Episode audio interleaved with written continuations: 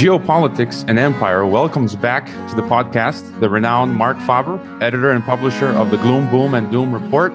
We'll be getting his take on what's happening in the world. Thank you for being with us again, Mr. Faber. How has 2021 and the new abnormal been treating you? Well, everything is fine. As you may know, I have a house and I have my office adjacent to it on our land in the north of Thailand. And so I have plenty of land and trees and dogs and everything and food, which is uh, certainly also becoming important in today's world. And uh, at my age, actually, I don't particularly like to travel. I wanted to go to see some of my friends in Europe, which I couldn't. But other than that, I'm actually quite happy. And uh, I had the opportunity because of reduced activity outside the house. In other words, a lot of bars and restaurants are closed uh, to actually uh, study things that interested me always, but I didn't have a chance while I was at school and university because I had so many other things to do. And as you know, at school, most people don't particularly like school because they have to do things in order to pass exams and not do things that actually interest them. So I've used this time to brush up my knowledge about history and about empires as well, and geopolitics well, and music. Well, uh, so then uh, that's going to help us out, uh, help us out a lot here. So uh, I thought maybe we could start kind of uh, and get your insights uh, and start with this overarching theme of 2020 and 21 that is kind of overshadowing the rest of what's happening in regard to the global economy and, and politics. And that would be what I call, you know, what I'm fond of calling COVID 1984 uh, and its sibling, the Great Reset, right? Uh, what the Davos crowd um, is, is calling as a solution, global solution, you know, this fourth industrial revolution, these digital vaccine passports, these all, all of these kinds of things that are being talked about. Governments around the world uh, seem in, in, coordinated fashion uh, to be destroying their national economies, their middle class, repealing hard-won civil liberties and switching to authoritarian rule. Uh, in some ways, if we look at this historical cycle, the trend towards this was always there. It's kind of shocking how quickly it has come, at least in the Western world. Uh, I recently interviewed Gregory Copley, who is uh, head of a defense institute, who said that practically democracy is is is finished. Uh, and so, you know, I saw this coming over a decade ago, which is why I decided to relocate to Mexico. Uh, how do you understand, you know, what's going on right now with this COVID and the government policies and this talk of these great reset? H- how would you kind of ex- explain all of this? Well, President Reagan, who wasn't a deep intellectual, but at least he had some common sense, he once said the most uh, dangerous words are I'm here from the government and I'm here to help you.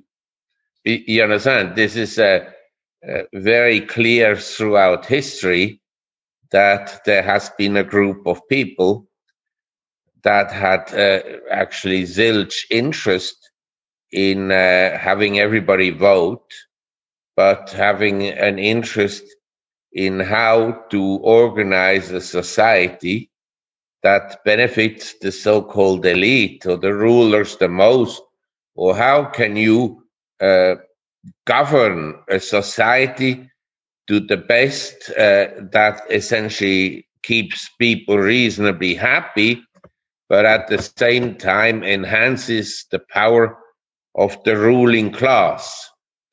And that has always been my impression. I had, okay, when I went to school, I was told, told that democracy is the best system.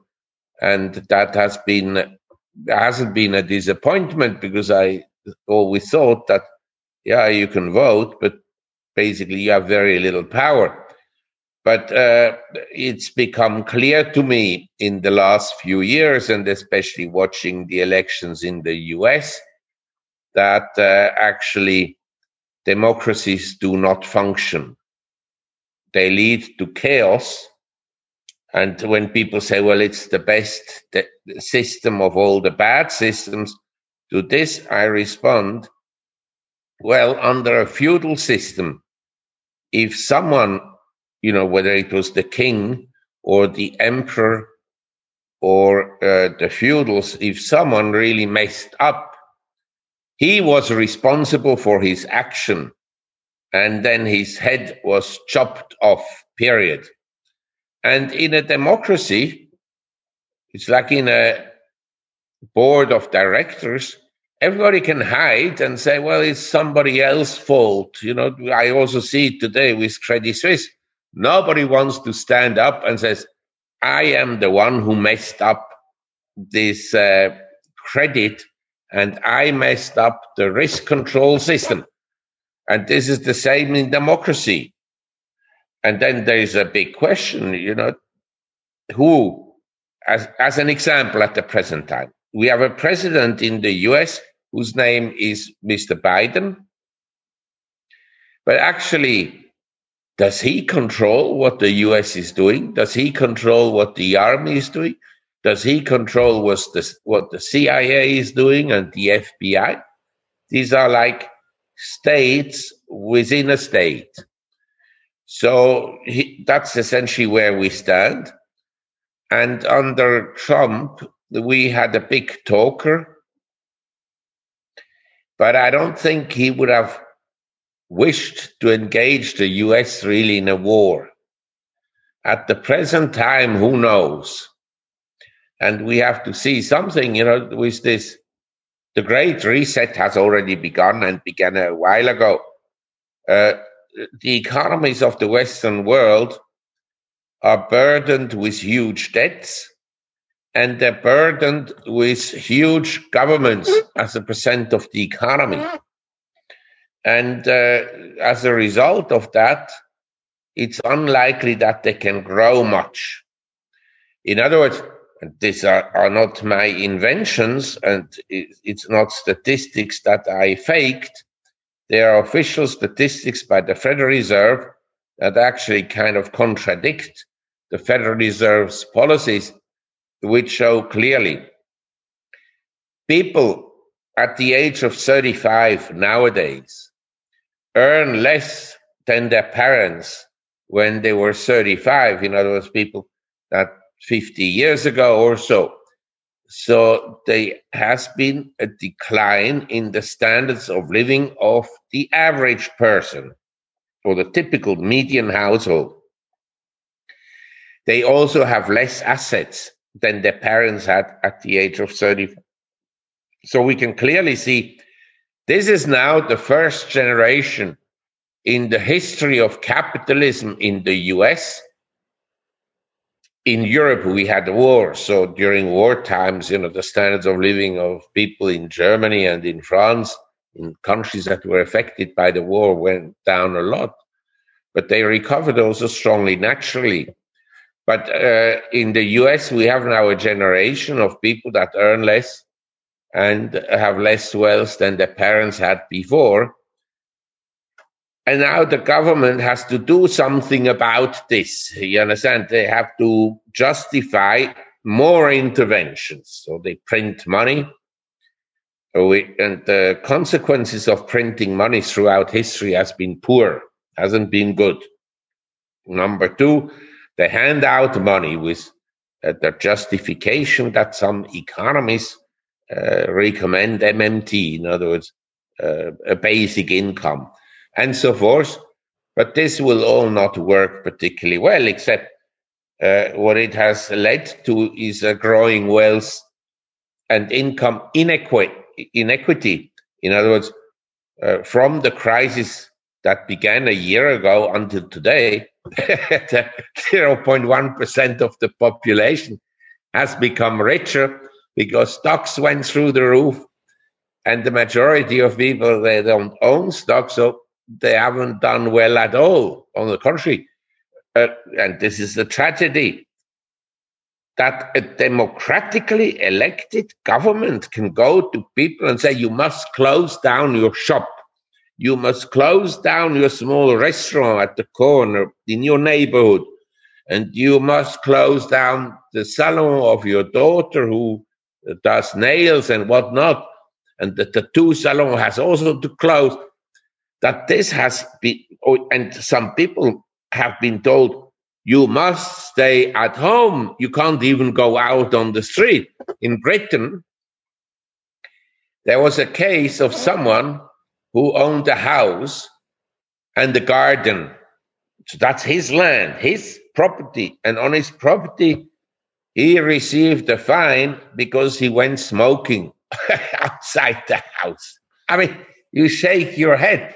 How is this? Well, it, that bad wasn't even the case under the regime of Hitler or Stalin or whoever. Yeah, in a democracy, you have to understand that in a democracy, it's just hard to hard to to to understand like what we're this is what this is what we're experiencing. You know, and as you said, Canada, in the U.S., in Europe, in Australia, New Zealand, that this is happening. You know, we're we're always told, oh, this happens in North Korea and in in Venezuela, and look, and and the populace just goes along. I'm just it blows my mind how people just go along and they're not yes. res- resisting. This is a very good point, and I want to tell you, if I were 40 and I was in my financial position that I am today, which wasn't at the time, I would launch a revolution in Europe or in the US. But then I look at the people. Even if my revolution would be successful, who do I actually fight for? I fight for a woke society that wants women to be in the army, that wants uh, men, people that are born as men to compete as women in sports, you know, and so forth and so on. And I say to myself, F it. You know, I'm not interested to fight for something I don't believe in. Yeah, we've lost a lot of um, those traditional uh, values. So um, maybe we could then look forward, I guess, turn a bit towards the economy. And I'm sure some of these issues will be popping up again. Um, so then to, to trans- transition a bit to the economy, I was listening to some of your interviews that you've given in the past, and you've revealed how your portfolio structure is diversified between uh, you know, equities, real estate, precious metals, bonds, and cash. And you know, I'm wondering about bubbles today. You know, what unnerves me are these new highs and records uh, in the markets. You have like the S and P that just broke a new record a few days ago. Property markets in Canada are bubblicious uh, right now, and you often talk about this. I suppose it has to do with you know the central central bank money printing to infinity. Uh, how do you see uh, you know the market today uh, at these bubbles and and and how and when this might uh, will all end or is it ending right now with the great reset well it's a good question uh, let's put it this way governments or central banks which is the same nowadays there's no difference uh, they are printing money. Uh, they can print as much money as they like. Uh, however, the money may not flow to the people they would like it to flow. In other words, uh, when you print money, the objective objective might be to uh, improve the economy, but it may not happen because the money goes into, say, speculation, you know, or financial markets. It doesn't go to the normal people, to the simple people. It doesn't go into capital spending, especially if you have a government that says you can't open a restaurant, then nobody is interested to open a restaurant. In fact, there's negative capital spending in the current situation in the sense that many people are closing down their restaurants. But then you have the fiscal aspect where governments hand out money. And this money, you know, this is a this is a big issue because we have determined in economics that if you look at the last 5,000 years of human history, with all its faults, the capitalistic system that we began about 200 years ago, say end of the 18th century, beginning of the 19th century, that this has lifted the standards of living of all people. That we can say without any question.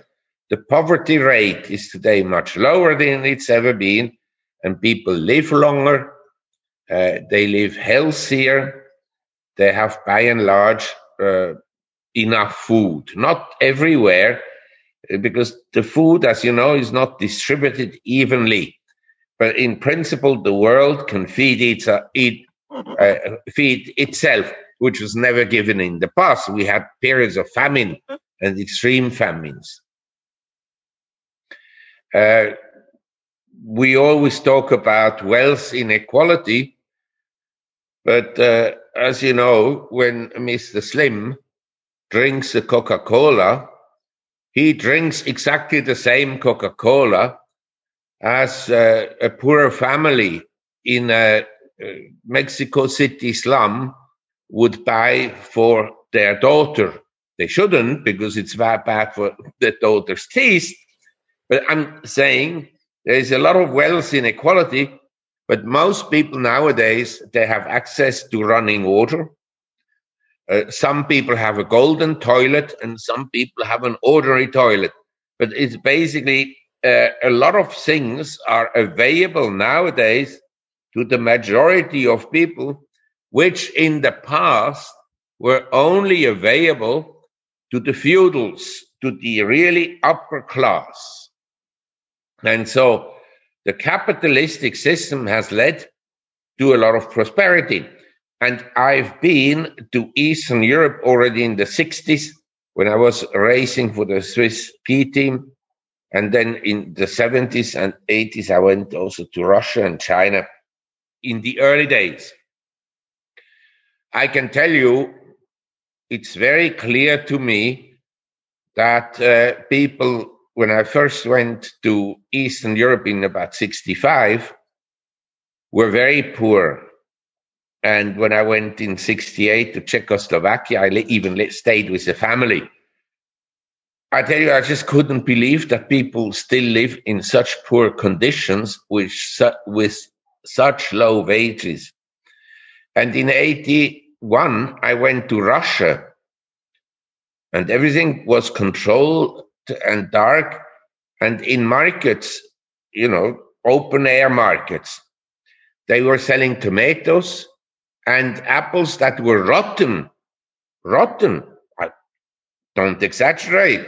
And there were lines of people in front of these rotten tomatoes and apples.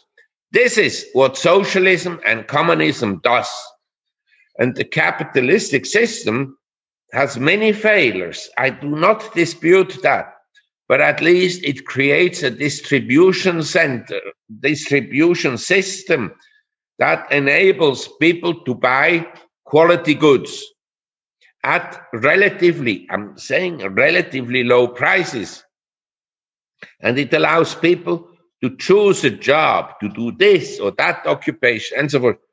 So, under that system, and I've seen it also in China under Ch- Mao Zedong, China was very poor. Deng Xiaoping opens the door in 78. And today, 40 years later, China has still some poor people, but the majority, the vast majority, is much better off than they were 40 years ago. Uh, there are 140 million Chinese that can travel overseas every year. They can choose where they want to go. They can choose where they want to work. They can choose what they want to eat. So when people always bitch about China, they overlook this fact. And uh, this is the big danger, you know, when you talk about geopolitics. The rise of Asia, and I wrote in 2001 a book, uh, Tomorrow's Gold Asia's age of discovery. In other words, the growth of Asia. And uh, it's amazing that when you look at, say, history, 1950, uh, China was extremely poor because they just had just come out of a civil war. And you look at them today, and you look at the size of the economy 1.3 billion consumers. And you look at the size of some of their companies. Of course, uh, for an imperialistic country like the US, they are a threat to, to the world dominance of the US. That is no question about this. I don't think they want to use that uh, threat, but it is very clear that there are a few things the Chinese don't want, and they will fight for it. Number one, uh, they don't want the US to expand their military bases in Asia, which means uh, whatever happens in Myanmar at the present time, and I'm sure the US has a hand in it, like they always have a hand whenever there is a problem. Uh, the Chinese, they consider it as their sphere of influence, and nothing will change that. Number two, Tibet is also an uh, area the US and Britain would have loved to have under their essentially sphere of influence because they could have put mm, uh, military and uh, aerospace bases there, rocket bases. So that the Chinese will never give up. And Xinjiang province, which is in the west of China, uh, which is talked about a lot because they talk about concentration camps and this and that and so forth. That province, the Chinese will not let go because they, again, they don't want to have any military bases there. And finally, they will not let North Korea go. You know, so these are things. It's like the Russians will not let NATO install military bases in Ukraine. It's as simple as that. Yeah, I, and on this um, on this note, that was one of my questions. Um, we see the U.S. empire becoming very aggressive now, especially against, uh, as you mentioned, Russia in in Ukraine uh, in Crimea, um, and against China. We had that meeting recently in Alaska where China admonished the U.S. and they said they will not be spoken down to. And right after that, the Russians came out and said the same thing. You will not speak down to us anymore. So now we, it's like we finally see this shift now where it's becoming a multipolar world. Uh, the dragon bear Eurasia is is rising, and as you mentioned, you know the the, the West is on terminal uh, decline, and so you know how do you see this? The tables have turned. So how do you see this going forward? Uh, I mean, it's it could become very dangerous. Do you see the potential for um, a great power conflict, another world war, you know, uh, around Taiwan or uh, the, they're sending troops now. Uh, I, am sure the Biden administration and, and, NATO are approving Ukraine's actions right now on the border uh, with Russia and the Donbass. So they might start a conflict there. So, you know, go, going forward, how do you see this playing out? Well, I, I think if you look at uh, wars, uh, nations that are kind of desperate or that are likely to lose their position of hegemony, like Britain, economically it was overtaken already by Germany in 1910. You know, they, they were worried that Germany would become a big industrial power, and I suspect the US also. So I have a simple method. Uh, you look at the map of countries before a conflict and after a conflict. Say, if you look at the Middle East in uh, 1900, the map looks like the Ottoman Empire controls most of the Middle East. Then there was the Arab uprising, of which they made a big movie, Lawrence of Arabia. It's actually a very good movie, and I recommend it to watch. And it is uh, has some historical basis. And but after the First World War, the map of Europe looks and of the Middle East looks very different than before, and after the Second War, a lot different as well. So whereas before 1900 there was not a single military base in Europe and the Middle East uh, of the US after the First World War, there were some, and especially after the Second World War. If you look at Asia, ditto after the Second World War, they had uh, military bases all over the place. So I think the US, when you talk that the US could become aggressive, I have to say, you look at the uh, American Spanish War, American Mexican War, I think they've always been aggressive. They always had this uh, attitude or they used it as an excuse. We bring good to the world. This American exceptionalism, we bring heaven to the world because we are Americans. We are good people. yeah, whenever I hear the good people, I have to laugh. And uh, the Trump administration, to be fair to him, he kicked out some of the really bad neocons. Not enough. But now, number three at the State Department of Mr. Biden is again Victoria Nuland. Victoria Nuland hates Putin. She will do anything she can to embarrass him, to annoy him. You understand? This is the American way.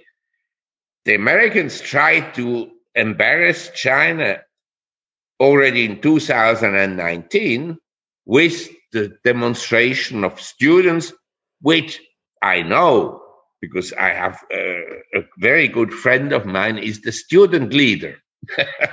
so I know this. They financed it. They supplied them with goods and so forth. So uh, this will continue, I'm sure, especially under the Biden administration. Mr. Biden I don't think he realizes entirely what he's doing. You, you know, so uh, the people that are under him are kind of uh, a lot of them are sleaze bags from the Obama administration. Obama probably runs the government behind the scene. That's why he also stayed in Washington. And then there's still some influence by the Clintons and so forth. Epstein is out of the picture. you know, otherwise he'd also be involved. So the picture, uh, and I think what you mentioned, I actually just wrote the report. Uh, how likely is that the war between China and America breaks out?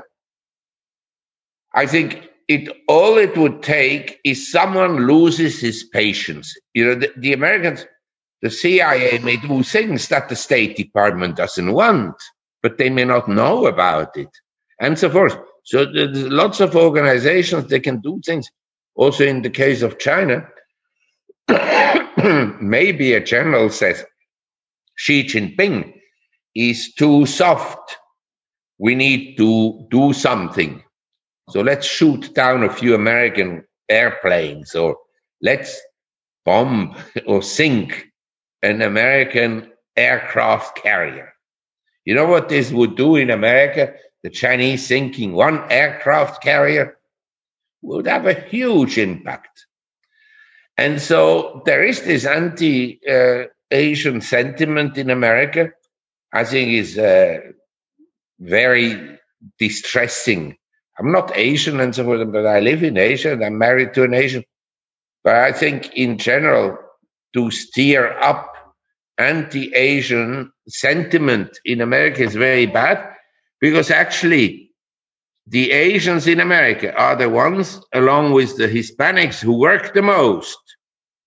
They are the ones who actually work. And they are the ones that actually succeed economically, like the Hispanics, because they work and save. But then you have uh, other people who use the system and they hate the Asians precisely because they're successful. Mm-hmm. And to look at uh, another aspect of the, of the power of, of, the empire, which is you know the global reserve, uh, the U.S. dollar. You know, people talk about hyperinflation of the dollar um, and and its decline and it, it being replaced. Now we have the IMF stepping out with you know its printing its promotion of these special drawing rights. There's the people talk about the petro yuan, the digital uh, yuan, and uh, the gold backed petro yuan. And so, how do you see how do you see the f- the future of of the world reserve uh, and the dollar? Well, I think that uh, Karl Popper he wrote about this already uh, but uh, previously, David Ricardo wrote that there would be far fewer wars if the people that go to war actually would have to pay right away for the war. You understand? In other words, you can't borrow to go to war. You have to pay through tax increases. And I agree.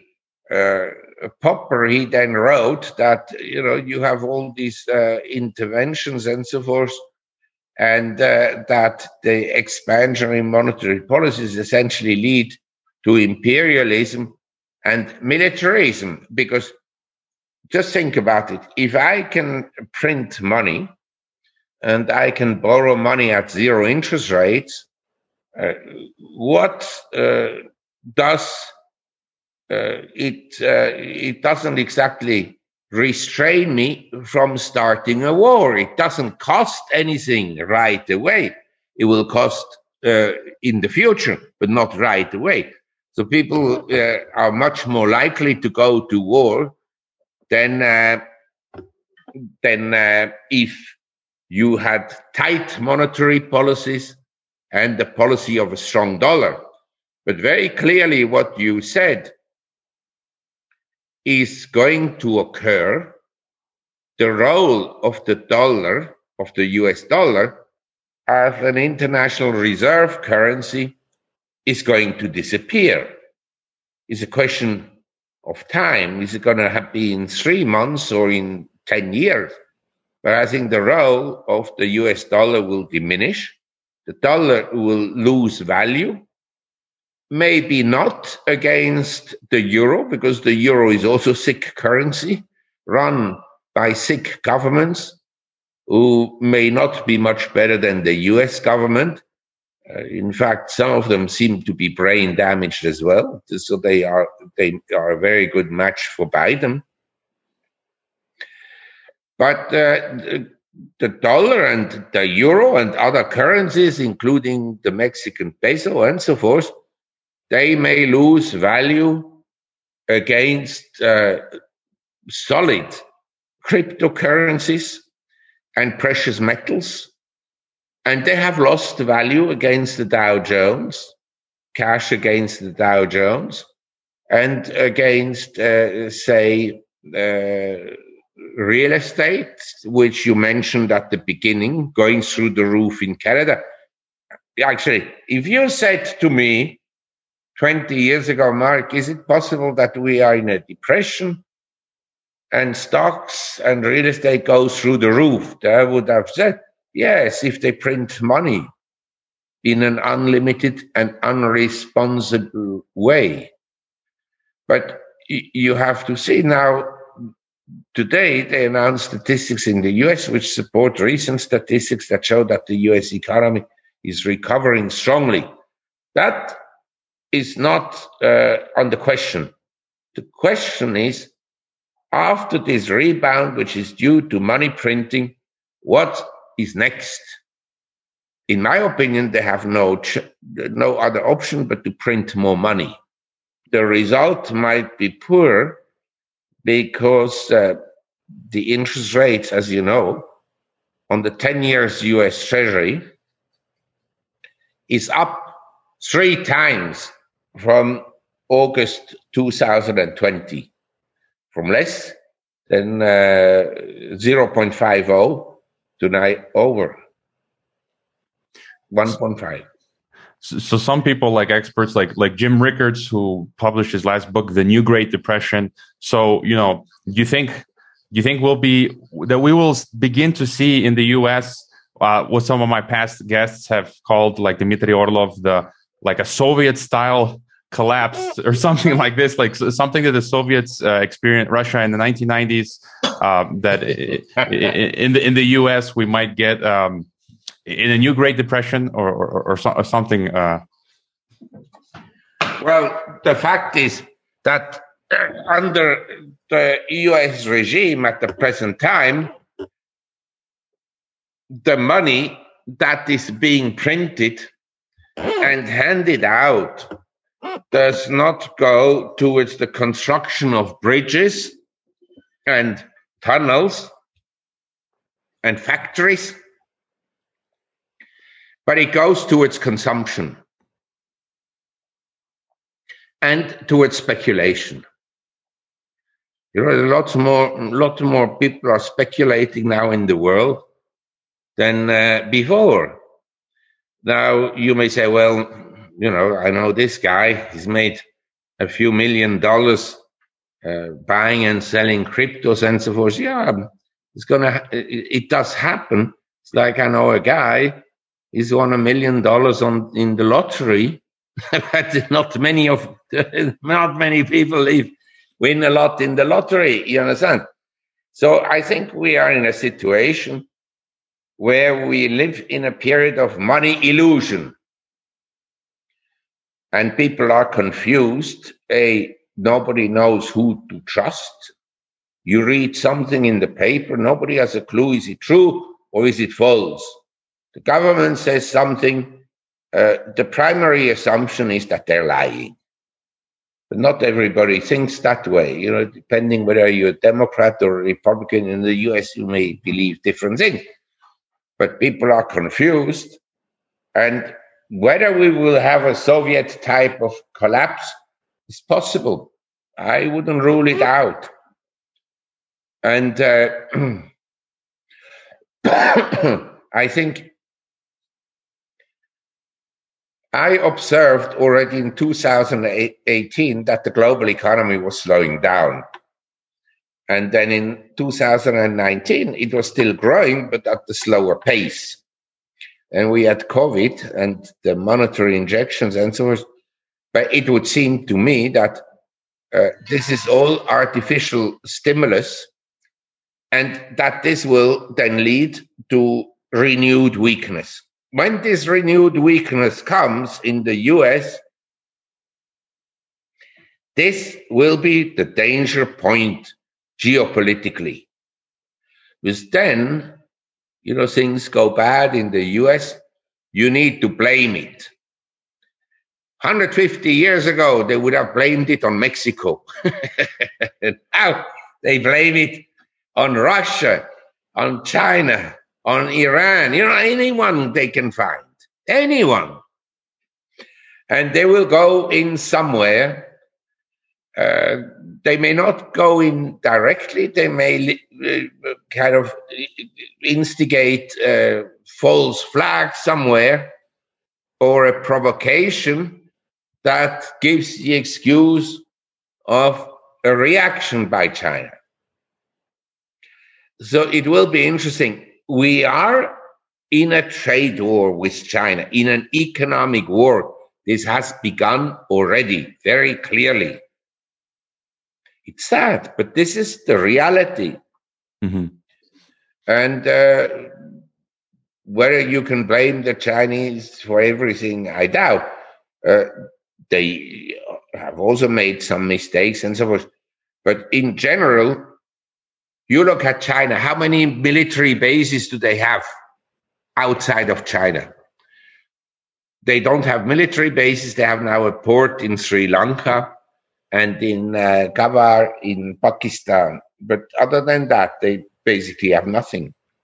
Yeah, and I think J- Djibouti. Uh, you mentioned uh, cryptocurrencies, and on your website, I noted recently um, you included in one of your recent reports. You said uh, uh an essay by Mark E. Jeftovic, uh, who I'm a fan of, on cryptocurrencies.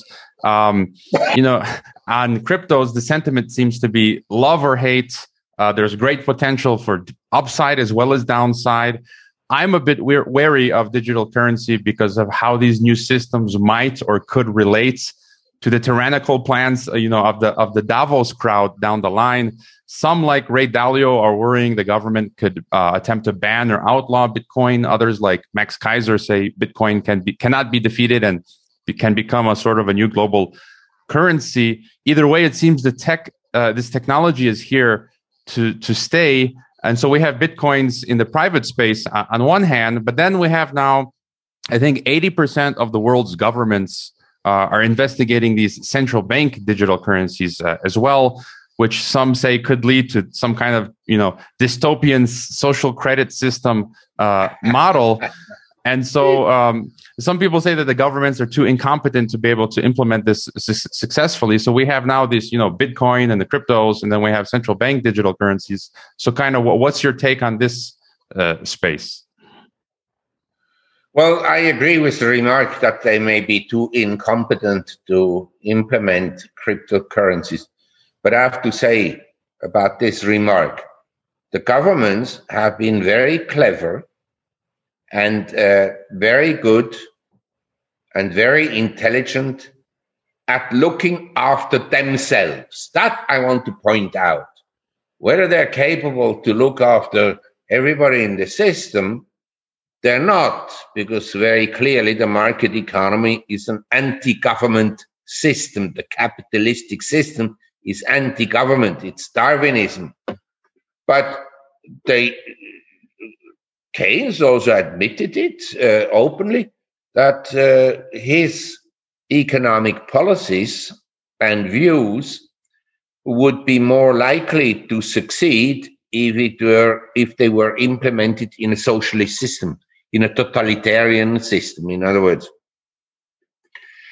But uh, the the danger is, of course, and I have to say, they can also declare paper money as worthless, so they can make it become worthless.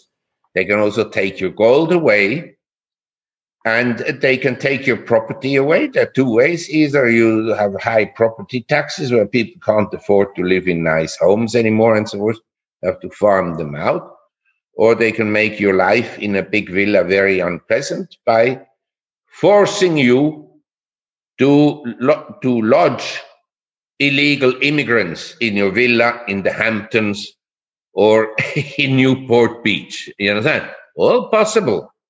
Whereby the rich people they will have different rules than ordinary people. But so uh, you know, governments once they go down the path of evil, which most of them eventually do, uh, are very unpredictable. Regarding cryptocurrencies, yeah, this is uh, true. The government, through cryptocurrencies, uh, they can do that already to a large extent because people use credit cards. But say I pay normally with cash. So if I go to a bar or to a restaurant or wherever it is, uh, I can pay with cash. And the government is not able to track that cash.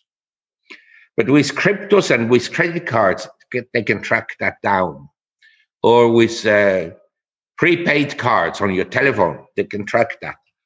So there's a lot that can be tracked already. I mean, the Mexican cartels, they know exactly about this. That's why they keep a lot of cash in their homes. and, and, and so then, um, I mean, any other thoughts on the on the crypto space, like like um, Bitcoin? Uh, people feel it's to save us, uh, uh, and then you know these these central bank digital currencies. They, they seem to be kind of like the central bank's answer to what you were talking about before. This this hyper money printing collapse that that would come, and then they kind of install these digital controls. Uh, and in some cases, I guess, like if you don't do what the government wants, they can just turn off the, your your digital money. No. Correct. Correct. That they can do, and they will do it. And so it's like Warren Buffett. He said, you know, I like to invest in companies that are full foolproof. In other words, he said, sooner or later, every company will have a CEO that is an idiot. I want the company to survive even the idiots. Well, you know, Credit Suisse is an example of having several idiots as CEOs for now 15 years, and it survived, but barely so. So I think that uh, the question is really do you want to launch a crusade to save the system? Because you have to ask yourself, I saved the system, but for whom? For the woke society? For people that are ingrained uh, or brainwashed into socialist theories? Uh, 65% of young people, they think the government should do more, not less. You understand? For that, I'm not willing to fight. Then the, the question arises uh, do I want to be part of such a system? It's like when you were in Germany and Hitler came to power, if you disagreed with his policies, there was an option for you to depart. But of course, some people said, I am a German. I disagree with the policies, but I stay because I'm a patriot. There were people like that and among them famous people that were later attacked that they didn't leave. And so anyway but you could leave a country where you feel that things will turn bad or you stay at you say i stay. But you have to be aware that sooner or later the government will come and blackmail you about something. Uh, so you will lose a lot of your freedom. And uh, you have to then consider well i'm wealthy or medium wealthy or very wealthy what do i do with my asset? Uh, to that i respond you have to be diversified and internationally diversified. So you know you can maybe move somewhere else. But in a war most people lose out except the the weapon dealers and so forth, and the war profiteers, and you don't want to belong into that group. So maybe we all have to think how do I want to structure my life to stay reasonably comfortable and happy under much worse conditions than we live at the present time? And that would include uh, maybe diminishing your standards of living. Yeah, th- that was one of my not a pleasant thought, but it's uh, something we have to consider. I mean, it's better that I'm kind of locked into my house and office has plenty of space. I can walk around the garden for ages if I want to. I'm not feeling like it. I rather drink a beer. but, uh, you know, the, the, it's better than to be sent to a forced labor camp, I suppose. Although some people say, well, they learned a lot in a forced labor camp and they had, under all negative conditions, they had kind of a interesting time and it was a life experience. Same, some people went to jail, they came out and they said they've learned about uh, themselves a lot, you know. So there are different philosophical views. But I would say, uh, I don't think that given the current economic conditions, the money printing, the arrogance of Western governments, and especially of the neocons in the US, and to be fair, also some arrogance on the part of the Chinese,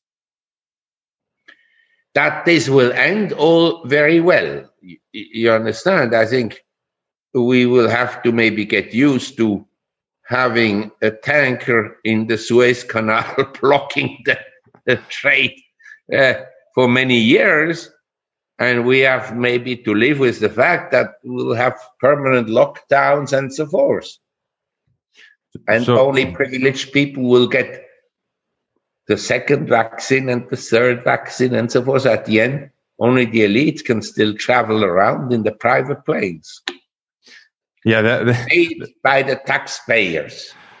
I, have had this the same uh, feeling as you described. Uh, that leads me to my last two, two, two questions. So, in this picture that you've painted for us, um, you know, this environment go, going optimistic view, right? well, I mean, oh, you know, for the everyday person, and I agree with you. Kind of what you're describing is, is what I've been seeing uh, as as well. And so, how would, uh, given this context going forward around the world in many countries, the average person try to protect, you know, themselves from whether it's the fallout of potential military conflicts, you know, their own country becoming to some extent authoritarian, uh, you know, energy, access to energy, food inflation, devaluation of currencies. You know, I'm, I'm often told uh, you want to have, as, as you do, you know, farmland becoming self-sustainable, uh, owning real things such as precious metals, having some kind of productive business. So, you know, apart from also subscribing to the gloom, boom, and doom report, uh, what would, what would you say? You. What, Thank what, you for the advertising. yeah. So, what would you say are some other key principles you know people could take in going forward to try and protect themselves? I'd say you have to kind of prepare yourself for a different life. And in this respect, I just like to say, in Switzerland, I have four friends that were uh, well paid. They were all between 46 years old and uh, 61. They lost their jobs, my opinion, but there's no chance in a million years they will find a job again at the same salary. Maybe they can work for the government somewhere in a lowly paid position. I don't know. But uh, it would seem to me that also these people, some of them may never again find a job. Then you have to say to yourself maybe this can happen to me as well. You know, I was banned by the US media so because I have lots of other interests, it didn't touch me very much. But you know, for someone who goes to the office every day from nine to five and is used to that kind of life, and suddenly at 50 or 55, someone tells me, no, uh, you're terminated. Hey, he may not, he gets his salary maybe for another three to six months, but afterwards he's essentially an empty handed. And if he has debts, then he might be in trouble and so forth. Uh, so th- these are aspects that you have to consider that you may lose your job. Number two, uh, the best way, you know, to survive life is that along your life, a lot of doors close. They are closed because uh, you lose friends and you lose your parents and you lose relatives and so forth. And so life is not static, but you have to constantly adapt to new situations. And I would say the best is as you age and as you may lose your job, is to find an occupation you enjoy. Now, you may enjoy studying philosophy or you may enjoy uh, day trading the whole day. I doubt this is a very fruitful occupation. Maybe you enjoy uh, collecting butterflies or whatnot. You, you understand? What I want to say is if you have a nine to five job or whatever, you always have to ent- entertain the possibility that uh, you may lose it. And what is then your plan B? And frequently it is better to prepare for plan B before the disaster strikes. Mm-hmm. And I guess I have uh, one more question then. Looking around the world, given everything that, that you've laid out, you know, what countries, uh, jurisdictions, or economies uh, appeal to you uh, in terms of you know economic potential, whether you want to invest or, or to move there for their economic potential, uh, as well as freedom uh, and, and civil liberties. You know, what jurisdictions stand out to you? Well, as a general answer, I would say anything but America. This is the one country I would never move to under no circumstance in terms of civil liberties, uh, we have to distinguish. I don't believe in democracies. So I was perfectly happy to live in uh, Hong Kong uh, from 72, uh, 73 to 97. It was under British. It wasn't a democracy. It was ruled by a benevolent dictator the governor that was essentially appointed by the Queen of England. And it had a bureaucracy that were British, who were relatively honest and who were perfectly happy to play cricket and drink a lot in the evenings and not bother people. And so you had, uh, and Hong Kong was elected for many years in a row as among the top two, three economic freest countries in the world. Freest. It wasn't the democracy and so forth. And in China, people always say, I is a dictator and they're uh, communists and so forth. You have to once uh, look at how the Communist Party is elected and who gets to the top it's a one party system, I admit. But basically, within the Communist Party, it's a meritocracy to a large extent, not exclusively. You know, it's like who gets into Harvard and Yale. People used to be on meritocracy, but it also used to be a little bit on money. You know, and if the papa and the grandfather were there and they gave a lot of money into the endowment, it was helpful. Let's say put it that way, and so forth. And uh, uh, in, but in China, you know, you have a largely meritocracy, and you have a lot of personal freedom, but you have to stay out of politics. I mean, you can't go and uh, run through the streets with a banner down with Xi Jinping and free the Uyghurs and uh, down with the forced labor and forth. Just keep quiet. I live in Thailand. It's not a free country because we're ruled by the king, basically, and you can't say anything against the king, uh, which I understand. That's okay. But, uh, you know, the interpretation is if you argue with the police, well, it could be interpreted as arguing with the king because the police is under the king. you understand? So, uh, you, as a, especially as a foreigner, you better shut up mm-hmm. about local politics. But I'm used to that, and I don't resent that so badly. My business is not in Thailand. I have no business in Thailand. I own the land and so forth. But uh, my businesses are outside. In Switzerland, I have a, I used to have a relatively perfect democracy, but you understand the police has a lot of power, and some people have a lot of power.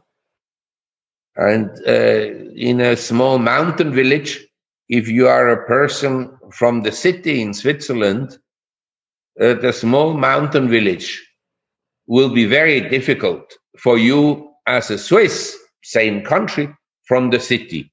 Like you live in Mexico, correct? Yeah. So, you know, you have Mexico City, but in a small village in the south or in the uh, northwest, maybe the people don't care, don't give a s about the Mexican government in Mexico City. They have their own laws, have their own landlord, uh, their own boss, and so forth. So, you know, Mm-hmm. We all have to live with some restrictions. There's never un- endless freedom.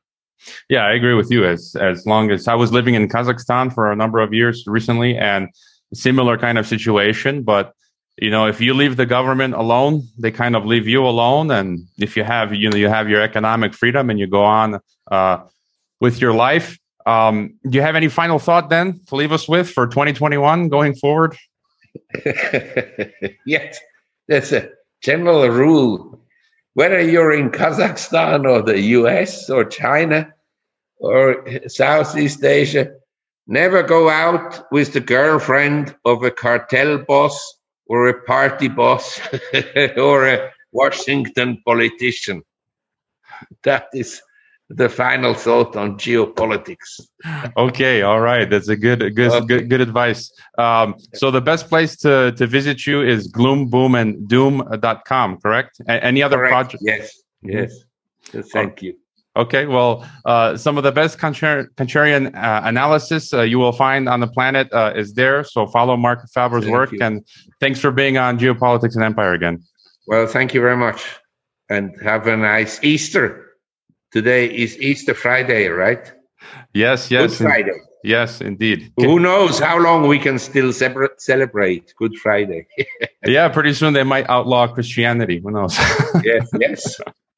Yes, absolutely. Yes. I hope you enjoyed this Geopolitics and Empire podcast interview. The website is geopoliticsandempire.com, and I encourage you to sign up for the free email list through which you can receive an update of every new podcast, as well as a long list of key news headlines once a week. We're being heavily censored. YouTube has deleted some of our videos, and we currently have one strike. Patreon has terminated our account. Facebook has restricted our page, and Reddit has been the leading posts. Our favorite social media channels are Telegram and Twitter. The best places to watch the podcast beyond YouTube are on Odysee, BitChute, and Brighteon. The best places to listen to the podcast are on SoundCloud, Apple, Spotify, Google, or on any other podcast app. To help keep this podcast alive, leave a review on Apple Podcasts and wherever else, subscribe to all our platforms, and leave a donation if possible via Subscribestar, PayPal, Bitcoin, or Ethereum. You can also find us on MeWe, Minds, Gab, Flote, VK, LinkedIn, and Instagram. Thanks for listening.